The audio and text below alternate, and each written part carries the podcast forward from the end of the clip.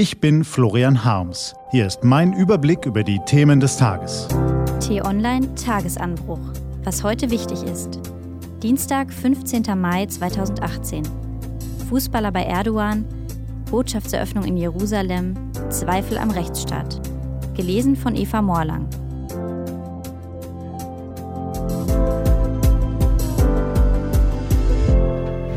Was war? Gündogan tritt mit Erdogan auf. Herr Gündogan ist Fußballspieler und möchte keine Politik machen, sagt er. Es war nicht unsere Absicht, mit diesem Bild ein politisches Statement abzugeben, geschweige denn Wahlkampf zu machen, sagt er in seinem Namen und im Namen von Herrn Özil. Die Frage ist, warum Herr Gündogan und Herr Özil, die beide keine Politik machen wollen, trotzdem Politik machen. Denn nichts anderes war ihr Auftritt mit dem türkischen Präsidenten Erdogan. Ein lupenreiner politischer Publicity-Termin. Botschaftseröffnung in Jerusalem. Es gibt Tage, da fokussiert sich eine weltpolitische Entwicklung auf einen Moment, wie in einem Brennglas. So gestern in Israel. Auf der einen Seite Ivanka Trump, wie sie lächelnd neben einer Schautafel an der neuen amerikanischen Botschaft in Jerusalem posiert. Auf der Tafel der Name ihres Vaters. Seht her, dieser Präsident hält, was er im Wahlkampf versprochen hat. Er erfüllt Amerikas Verbündetem einen sehnlichen Wunsch und es ist ihm egal, dass er damit Millionen Araber provoziert. Ein anderes Bild zeigt einen Palästinenser, der einen Toten in den Armen hält. Das Opfer soll von israelischen Soldaten erschossen worden sein. Zwei Bilder, die illustrieren, wie nah Triumph und Niederlage, Freude und Zorn beieinander liegen und auch Hybris und Verantwortungslosigkeit. Ja, die Toten dieses blutigen Montags sind die Opfer der Scharfmacher im Nahen Osten. Aber es sind auch Trumps Tote. Was steht an? Die T-Online-Redaktion blickt für Sie heute unter anderem auf diese Themen.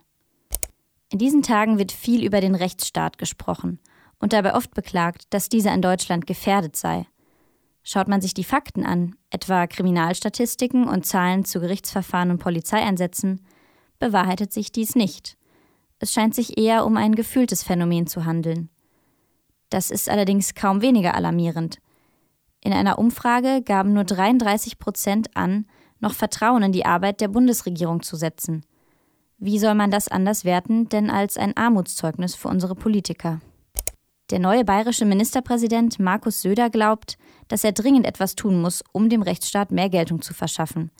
Deshalb propagiert er ein neues Polizeiaufgabengesetz, das der Landtag heute verabschieden will.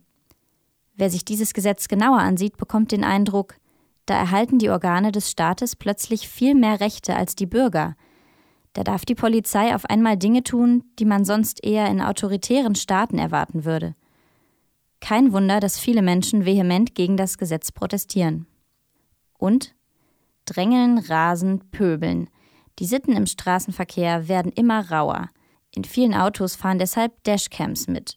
Die Minikameras auf dem Armaturenbrett, die alles aufzeichnen, sind jedoch heftig umstritten. Den einen liefern sie wertvolle Beweise, etwa bei einem Unfall, andere sehen darin einen Eingriff in die Privatsphäre. Auch die Gerichte sind sich bis heute uneinig, ob sie Dashcam-Aufnahmen als Beweise zulassen oder nicht.